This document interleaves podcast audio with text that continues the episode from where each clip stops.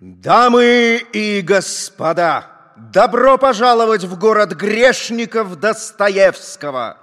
Вашему вниманию этим вечером представляется судьба бедной женщины.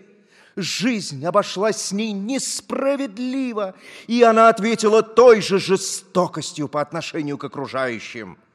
Запущенная единожды цепочка выборов и решений в итоге приводит эту историю к трагическому финалу. Перед вами история в пяти актах. Детство, сватовство, муки выбора, падение и смерть. Никуда тут без убийц и сумасшедших, и вновь деньги сыграют свою роль. Трагедию женщины вам представят следующие маски. Настасья Филипповна, 25 лет, независимая, прекрасная и роковая. Афанасий Иванович Тоцкий. Человек высшего света, с высшими связями и необыкновенного богатства. Парфен Рогожин, купец. Человек легко воспламеняющийся и страстный. Лев Николаевич Мышкин. Князь 26 или 27 лет.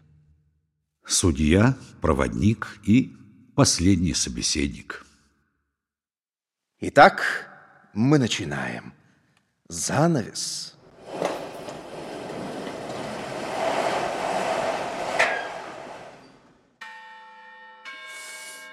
Что я делаю? Что я делаю? Что я делаю?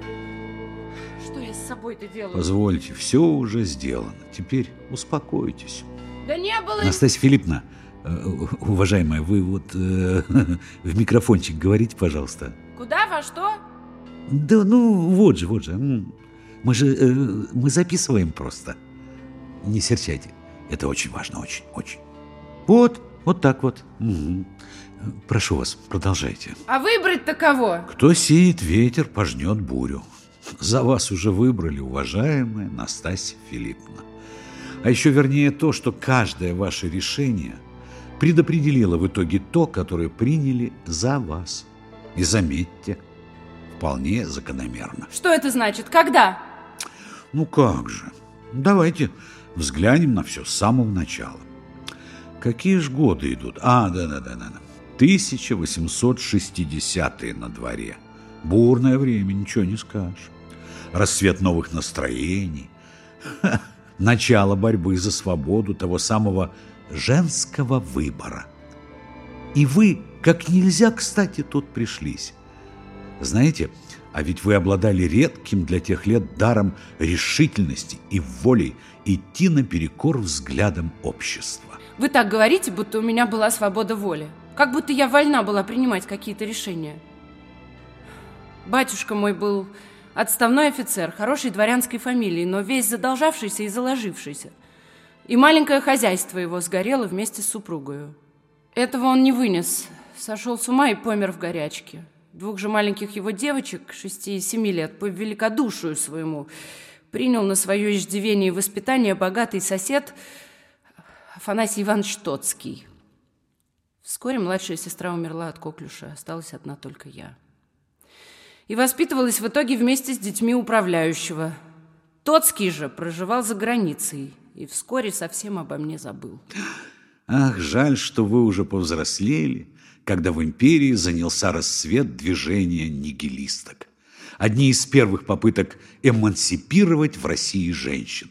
В высоком обществе в те годы развернулась настоящая борьба – обсуждали неравное положение мужчин и женщин. Небезызвестный Николай Чернышевский, например, вовсе выступал за временное неравенство в пользу дам. Он считал, что так долго палка положения мужчины и женщины была изогнана в сторону мужчин, что выровнять ее можно только изогнув в обратную сторону.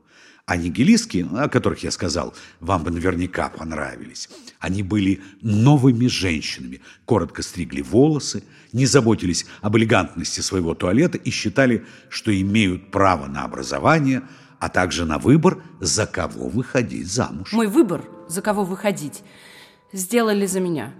Был мужчина, укравший мое детство. Извративший все первые годы моей жизни. После того, как я поселилась у Тоцкого лет пять спустя, однажды Афанасий Иванович проездом вздумал заглянуть в свое поместье и вдруг заметил меня, прелестную девочку лет 12, резвую, милую, умненькую, обещавшую стать необыкновенной красавицей. В этом отношении Афанасий Иванович был знаток безошибочный.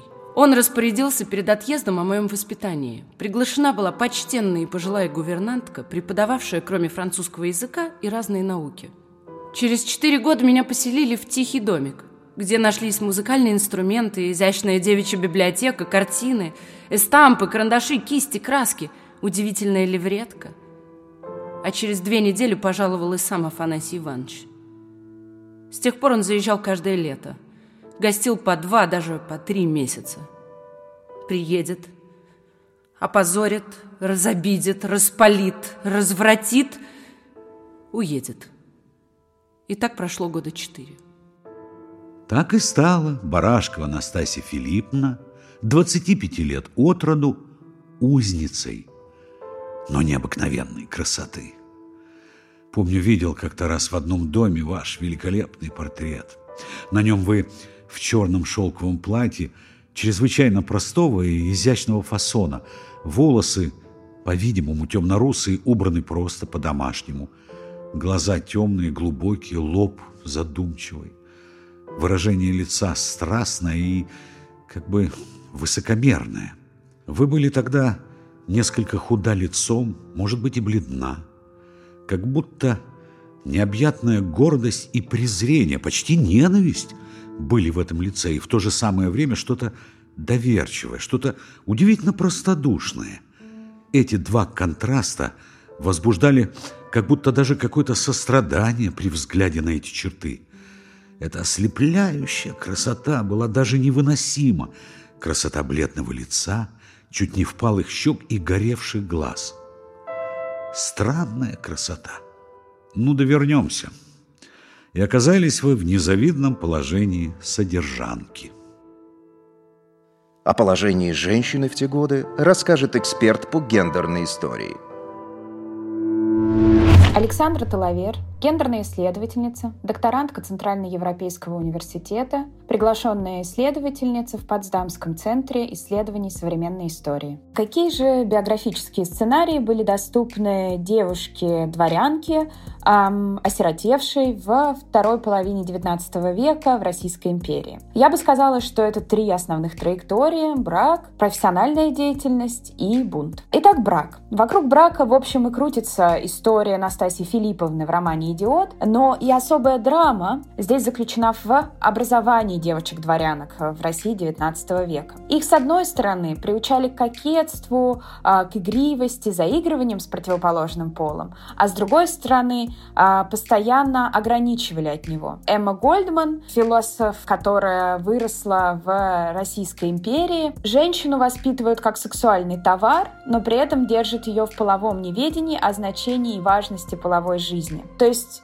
женская сексуальность и вообще секс в дворянской культуре был окружен таким глухим и непроницаемым забором стыда, что, например, многие девочки-дворянки убегали от своих мужей во время первой брачной ночи. Многие девочки, прочитав Крейцерову сонату Толстого, отказывались выходить замуж, а не веря тому, что это отвратительное, грязное, мерзкое может происходить с ними. Именно эта связь грязи и мерзости с сексуальным опытом и сексуальной жизнью — это то, что заставляет Настасью Филипповну метаться, постоянно убегать из-под венца, ну, один из факторов, да, то есть ее поведение есть воплощение этих противоречий а, воспитания девочки-дворянки в России XIX века. Второй сценарий — профессиональная реализация, но в этом случае Настасье Филипповне пришлось бы тщательно скрывать свою связь э, с графом Тоцким. Действие романа происходит в период расцвета женского образования в Российской империи. Уже ранее, в начале XIX века, появляются многочисленные частные женские пансионы, которые в это время превращаются в э, школы по подготовке к гимназии, потому что начинается развитие и рост женских гимназий, а также в 69 году открываются открываются Аларчинские курсы в Петербурге, Лубянские курсы в Москве,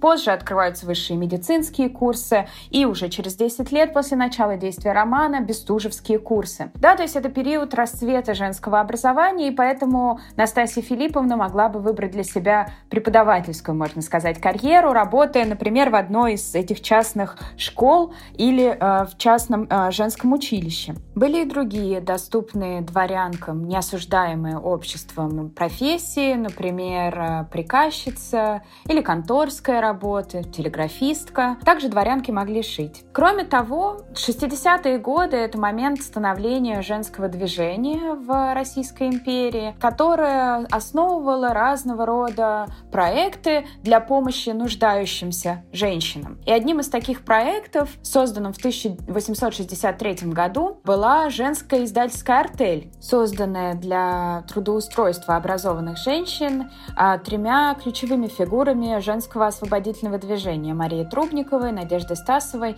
и Анной Философовой. Но, конечно, сценарий с карьерной реализацией исключал бы замужество Настасьи Филипповны, потому что не подобает замужней дворянке работать. Наконец, третий сценарий – бунт. В частности, Настасья Филипповна могла бы присоединиться к нигилистам, о которых в крайне негативном, правда, ключе пишет Достоевский в «Идиоте». Это бы значило, что она могла бы выйти замуж за одного из юнош прогрессивных взглядов, который бы дал добро на продолжение образования, на любой род деятельности. И таким образом она бы могла вести совершенно свободный образ жизни в кругу публично осуждаемых всеми людей. Так про нигилисток писали стриженные девицы в синих очках и коротких платьях темного цвета. Своей наружностью они очень шокировали современников и современниц. Таким образом, она бы могла взять да, тот статус падшей женщины, которую имела, и сделать из него в некотором роде свое биографическое кредо.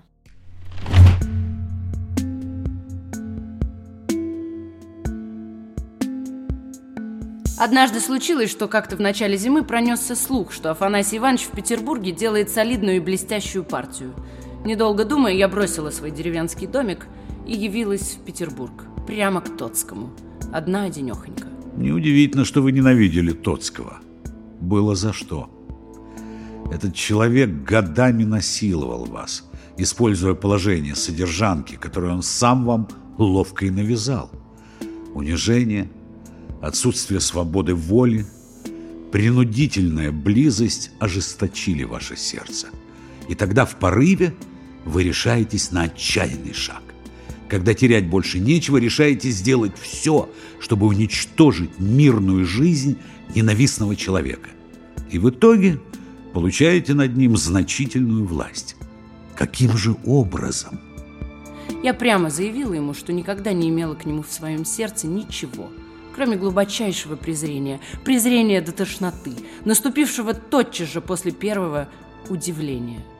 Я объявляла, что мне в полном смысле все равно будет, если он сейчас же и на ком угодно женится, но что я приехала не позволить ему этот брак и не позволить по злости, единственно потому, что мне так хочется и что, следственно, так должно. Ну, хоть для того, чтобы мне только посмеяться над ним в волю, потому что теперь и я, наконец, смеяться хочу. Я изумился, начал было говорить, но вдруг оказалось почти с первого слова, что надо бы совершенно изменить слог, диапазон голоса, прежние темы приятных и изящных разговоров, употреблявшиеся доселе с таким успехом, логику, все, все, все. Предо мной сидела совершенно другая женщина, нисколько не похожая на ту, которую я знал доселе. Эта новая женщина оказалась, во-первых, необыкновенно много знала и понимала. Так много, что надо было глубоко удивляться, откуда она могла приобрести такие сведения, выработать в себе такие точные понятия. Неужели из своей девичьей библиотеки? Мало того, она даже юридически чрезвычайно много понимала и имела положительное знание, если не света, то о том, по крайней мере, как некоторые дела текут на свете. Во-вторых, это был совершенно не тот характер, как прежде, то есть не что-то робкое, пансионски неопределенное, иногда очаровательное по своей оригинальной резвости и наивности, иногда грустное и задумчивое, удивленное, недоверчивое, плачущее и беспокойное – Оправдываться желаете, господин Тоцкий? Ну, поздно ведь уже.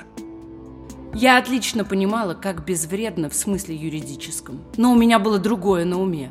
Я ничем не дорожила, а пуще всего собой.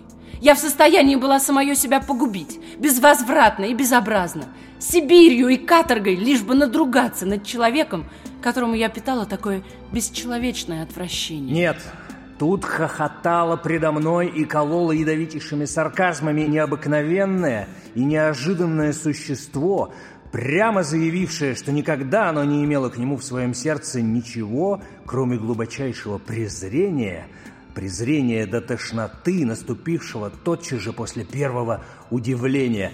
Эта новая женщина объявляла, что ей в полном смысле все равно будет, если я сейчас же и на ком угодно женюсь, но что она приехала не позволить этот брак и не позволить по злости, единственно потому, что ей так хочется и что, следственно, так и быть должно. Миром или нет, но ситуацию удалось разрешить. Тоцкий оказался в неудобном положении и в полной ее власти. Тоцкий продолжал ее обеспечивать, Анастасия Филипповна перестала его к себе подпускать. Устроить свою свадьбу ее мучитель боялся, опасаясь гнева Барашковой. Тоцкому надо было как-то от этого балласта избавиться, и тут удача. Настасья Филипповна и сама уже не против оставить его в покое. Решено выдать ее замуж – с хорошим приданным в 75 тысяч. Я... я давно уже изменила отчасти свой взгляд на вещи, и хотя не изменилась в сердце, но все-таки принуждена была очень многое допустить в виде свершившихся фактов. Что сделано, то сделано. Что прошло, то прошло. Мне теперь тяжело и скучно. Хм, и скучно. Очень скучно. Афанасий Иванович угадал мои мечты. Я желала бы воскреснуть, хоть не в любви, так в семействе, сознав новую цель. Насчет же 75 тысяч, напрасно Афанасий Иванович так затруднялся говорить о них. Я понимаю сама цену деньгам и, конечно, возьму их. Может быть, минутой Настасья Филипповна и правда верила, что способна воскреснуть в семье ли, в любви ли. Но все дальнейшее показало, насколько для нее это невозможно. Тоцкий решил купить себе свободу. Но так Настасья Филипповна обратит сватовство в гнусный торг. Перед нами пятеро претендентов. Каждый из них в свое время получит от нее порцию унижения. Каждого она испытает, чтобы найти самого подлого и с ним себя погубить официальный жених – Ганя Иволгин. Молодой человек из приличного семейства, амбициозный и с хорошими перспективами. Но его главным образом интересует не женитьба, а деньги Тоцкого. Второй – уважаемый генерал Ипанчин. Правда, он женат и руку предложить не может, зато дарит дорогие подарки. Третий – состоятельный купец Рогожин. Манерами почти мужик, да и водится с сомнительной компанией, зато страстно влюблен и готов на все. Четвертый – Тоцкий. Мучитель, но выгодная партия на перспективу, положение, средства и уже сломанная его воля. Легко управлять тем, над кем властвует страх тобой же посеянный. Что я издевалась, так это я нарочно. Хотела сама в последний раз посмотреть. До чего Ганечка может дойти? Ну, удивил же меня право. Многого я ждала, а этого нет. Да неужто он меня в свою семью ввести хотел, зная, что вот один мне жемчуг дарит чуть не накануне нашей свадьбы, а я беру. А Рогожин-то, ведь он в его доме при его матери и сестре меня торговал. Начал с 18 тысяч, Потом вдруг скакнул на 40, а потом 100. Во 100 тысяч меня оценил. А Ганечка вот все-таки после того свататься приехал. Да чуть сестру не привез. И добро бы с голоду умирал, а ведь жалование, говорят, хорошее получает. Да ко всему-то в придачу, кроме позора-то, ненавистную жену ввести в дом. Потому что ведь он меня ненавидит, я это знаю. Нет, теперь я верю, что этакой за деньги зарежет. Ну, бесстыдник же. Я бесстыжая, а он того хуже. Или разгуляться с Рогожиным. Или завтра в прачки пойти. Ведь на мне ничего своего. Уйду, все Афанасию Ивановичу брошу. Последнюю тряпку оставлю. А без всего меня кто возьмет? А говорил я о пятерых. Появившийся так же неожиданно, как гром среди ясного неба, но вышедший из-за портьеры этого представления, тишайше появляется он. Само послание небес. Вы горды, Настасья Филипповна. Чистая, светлая душа, которая и в других видит лишь добрые стороны и хорошие проявления. Князь Мышкин, несчастный. За ее красотой, которой был сражен, видит он печать ужасных страданий и делает вам предложение в попытке спасти. Вы горды, Настасья Филипповна. Ну, может быть, вы уже до того несчастны, что и действительно виновную себя считаете. Я давеча ваш портрет увидал и точно знакомое лицо узнал. А он ведь еще и богатый наследник. Сумма больше, чем все озвученные на торгах. И лишь Мышкин купить вас не пытался. Срываете банк? Я теперь и сама княгиня. Слышали? Князь меня в обиду не даст. Полтора миллиона, да еще князь. Да еще, говорят, идиот в придачу. Чего лучше? Только теперь и начнется настоящая жизнь. Опоздал Рогожин. Это было бы спасением для пропащей души. Честный, милосердный Мышкин разделит мучения и будет любить за двоих, за себя и за разучившуюся любить Настасью Филипповну. Разве не подарок судьбы? Со мной так никто не говорил до сих пор. Меня все торговали. А замуж никто еще не сватал из порядочных людей. И разве я сама о нем не мечтала? Давно мечтала. Еще в деревне у Тоцкого пять лет прожила одна одинехонька. Думаешь, думаешь, мечтаешь, мечтаешь. И вот все такого, как он воображала. Доброго, честного, хорошего и такого же глупенького, что вдруг придет да и скажет, вы не виноваты, Настасья Филипповна, а я вас обожаю. Да так бывало размечтаешься, что с ума сойдешь. Кандидаты выбывают из игры один за другим. Ганечка не выдержал насмешек, публичного отказа и унизительной проверки на жадность. Закончилось все обмороком. А генерал Япончин просто оказался смешон. Презренный Тоцкий, в принципе, никогда и не был серьезным вариантом. Годы мучений не окупить никакими ассигнациями. Остаются двое – Мышкин и Рогожин. От князя вы отказываетесь, но скрипя сердце под властью момента. Рогожин, бледный, со злой улыбкой и огненными глазами, мужиковатый купец перебивает ставку. Но сватовство и на этом не заканчивается. Все равно целый год вы проводите в метаниях между Мышкиным и Рогожиным, не в силах выбрать свою судьбу. Ну а жизнь не стоит на месте. И князь тем временем находит свою, казалось, настоящую любовь. И вы тут, Настасья Филипповна, даже сперва попытаетесь устроить ему счастливый брак. Более земные чувства он испытывает к Аглае Ивановне, тоже прекрасной и своенравной, только с благополучной судьбой. Никаких вопросов к положению и месту в обществе – один шаг, и дом – полная чаша. Возможно, в ней вы видите саму себя, только неопороченную. То самое совершенство, которое в Аглае разглядел князь. Да неужто же мне такого младенца сгубить? Где ему жениться? Ему самому еще няньку надо. А я бесстыдница. Я Рогожинская. Помните, Рогожин закричал, как сумасшедший, что привезет мне сто тысяч? Я тогда все ждала его. И сдержал таки слово. Невеста князя деньги взяла, потому что она распутная, а он ее брать хотел. Он меня совершенством называл. Хорошо совершенство, что из одной похвальбы миллионы княжества растоптала. В трущобу пошла. Ну какая я ему жена после этого? Он не боится? Да я буду бояться, что его загубила, да что потом попрекнет. А что он объявил, что я честь ему сделаю, так про тут Тоцкий знает. А я гулять хочу. Я ведь уличная. Я 10 лет в тюрьме просидела. Теперь мое счастье. О внутреннем состоянии Настасьи Филипповны расскажет психолог. Орлова Татьяна, психолог, соучредитель Центра «Не терпи».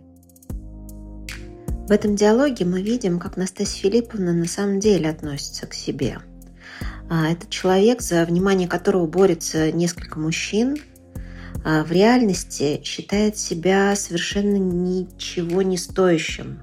И это понятно, потому что она пережила с самого детства множество трагедий. В 7 лет э, погибла ее мать, сошел с ума и умер отец. Э, она осталась сиротой, затем умерла ее сестра. Потом э, вот это вот в 16 лет разврат со стороны Тоцкого, того человека, которому она хотела доверять. И в такой ситуации, которую сейчас можно назвать исключительно как очень травматичный детский опыт, нарушение привязанности, а наша личность э, стремится как-то найти этому объяснение. И э, мы находим объяснение такое, что что-то со мной не все в порядке. Наверное, я плохой, если со мной происходят такие ужасные вещи. И дальше это из отношения к себе а, только укрепляется, даже несмотря на то, что внешний опыт уже говорит об обратном. Настасья Филипповна не может принять того, что она прекрасная, умная, красивая, талантливая и что она интересна другим.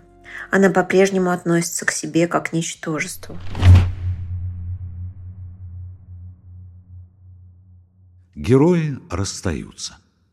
Князь Мышкин, кажется, счастливо готовится к свадьбе с Аглаей. Вы, Настасья Филипповна, за Рогожиным как в воду идете и не скрываете этого. То и дело, вы провоцируете его, унижаете, да к тому же разоряете, не будучи законной супругой, а также почитаете за лакея, срамите. И главное, не говорите ни да, ни нет относительно женитьбы. Рогожин же страшно мучается от ревности, преследует вас и раз даже избивает – за очередную жестокую насмешку.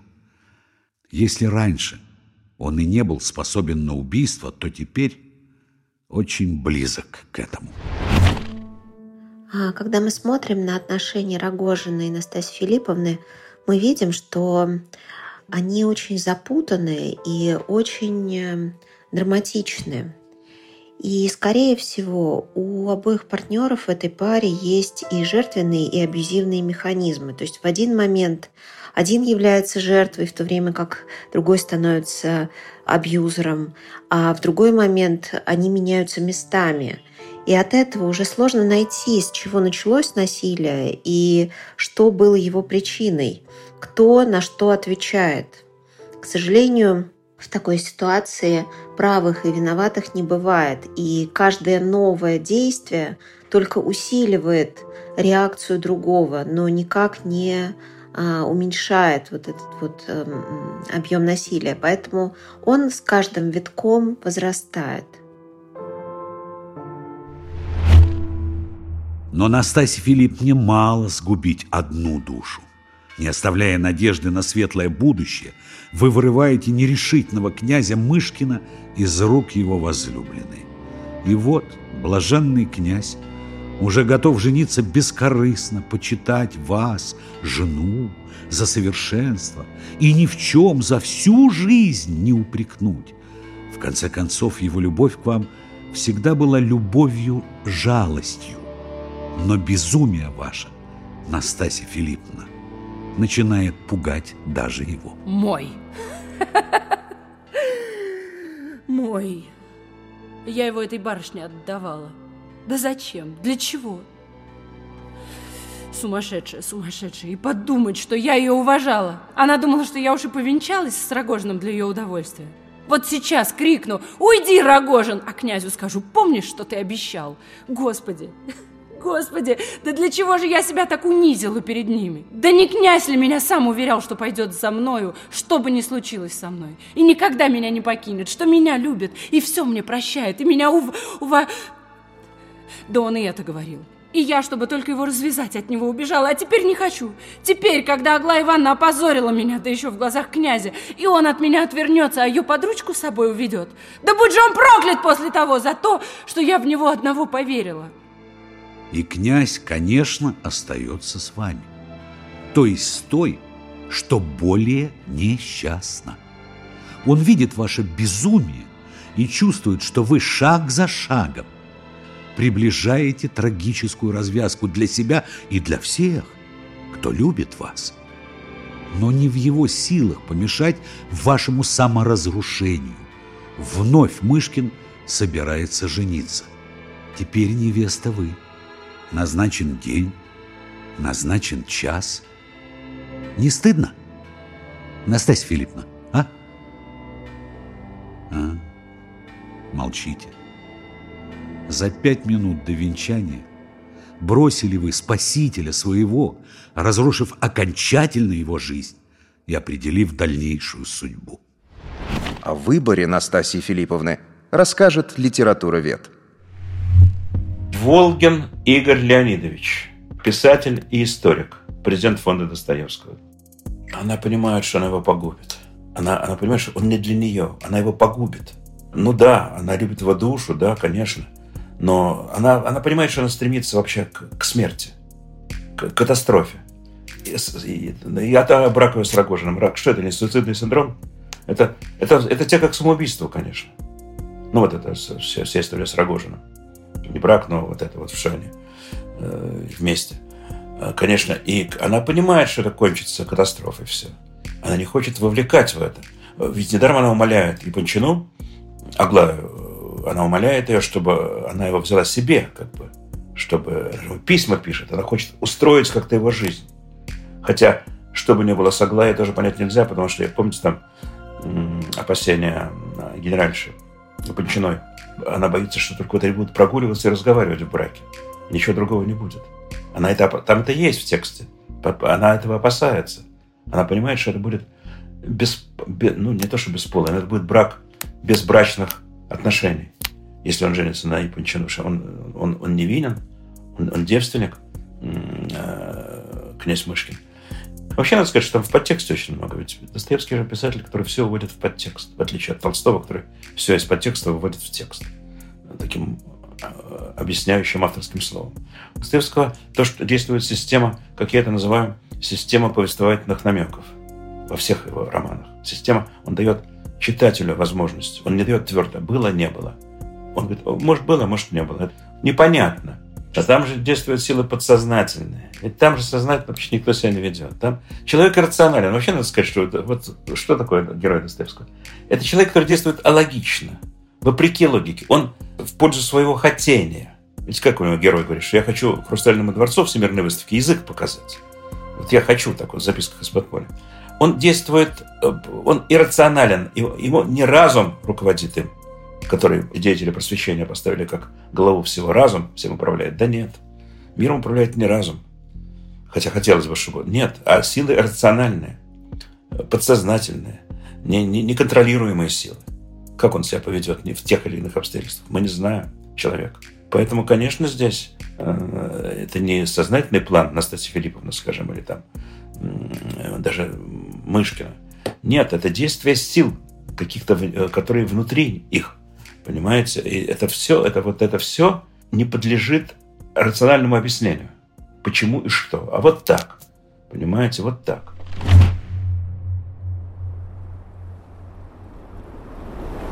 Настасья Филипповна вышла действительно бледная, как платок.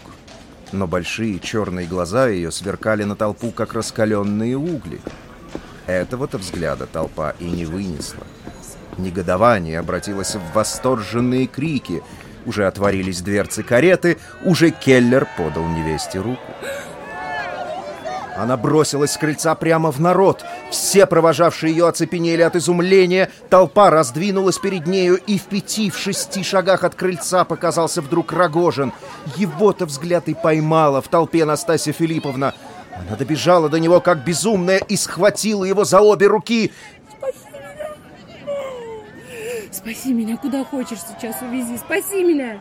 Рогожин подхватил ее почти на руки и чуть не поднес к карете. Затем в один миг вынул из портмоне 100-рублевую и протянул ее кучеру. И сам, прыгнув в карету за Настасьей Филипповной, и затворил дверцы.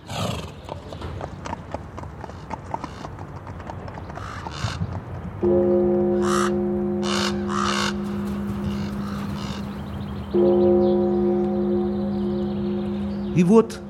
сгубили вы две души дорогоша, не считая своей. А все для чего? Как сгубила? Я же решила с Рогожиным мне лучше быть. Падать так в самую пропасть. А князь? Что князю в самом деле до меня? Ему не место среди таких. Да это уже не вам решать, Настасья Филипповна. И выбор в пользу Рогожина оказался для вас с вполне закономерным итогом, как и ожидалось. В воду пойдете и так далее. Не понимаете еще? Позвольте, что я должна понимать? А вы обернитесь. Заколол вас Рогожин-то.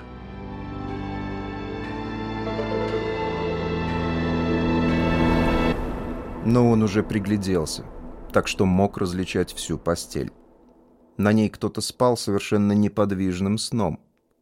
Не слышно было ни малейшего шелеста, ни малейшего дыхания. Спавший был закрыт с головой белой простыней, но члены как-то неясно обозначались. Видно только было по возвышению, что лежит, протянувшись человек. Кругом в беспорядке, на постели, в ногах, у самой кровати, на креслах, на полу даже разбросана была снятая одежда, богатое белое шелковое платье, цветы, ленты — на маленьком столике у изголовья блистали снятые и разбросанные бриллианты. В ногах сбиты были в комок какие-то кружева, и на белевших кружевах, выглядывая из-под простыни, обозначался кончик обнаженной ноги. Он казался как бы выточенным из мрамора и ужасно был неподвижен. Князь глядел и чувствовал, что чем больше он глядит, тем еще мертвее и тише становится в комнате. Это ты? Это я. Ночью проночуем тихо. Я сегодня только на час один и из дому вышел, поутру, а то все при ней был. Да потом по вечеру за тобой пошел. Боюсь вот тоже еще, что душно, и дух пойдет. Слышишь ты дух или нет? Может, и слышу. Не знаю. К утру, наверное, пойдет. Я ее клеенкой накрыл. Хорошую американскую клеенкой. А сверх клеенки уже простыней. И четыре склянки ждановской жидкости откупоренной поставил. Там теперь и стоят.